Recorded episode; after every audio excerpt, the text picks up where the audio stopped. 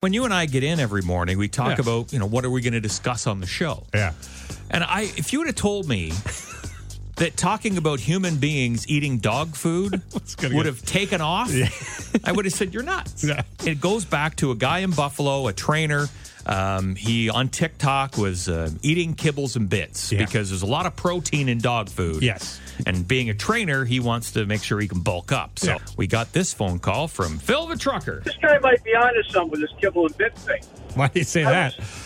Well, I'm thinking they have those dog dental uh, treats. Yeah, the dental The sticks. sticks. Does that mean I wouldn't have to go to the dentist after eating them? Well, Maybe save a lot of money. you, you try it first and let us know how you make out. I'll, uh, I'll give that a go at home. I got the mint flavor at home already, so The mint. then I'll, I'll see, I'll see if my girlfriend appreciates it. Phil, have you been eating dental sticks again? oh, Right after my kibbles and bits. yeah, right.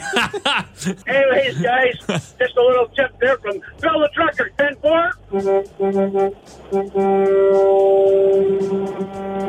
Good morning, Norwood. Thanks, buddy. Good morning, Norwood. I love that. Good morning, Norwood. Some guy worked the overnight shift trying to get to sleep. Phil drives through.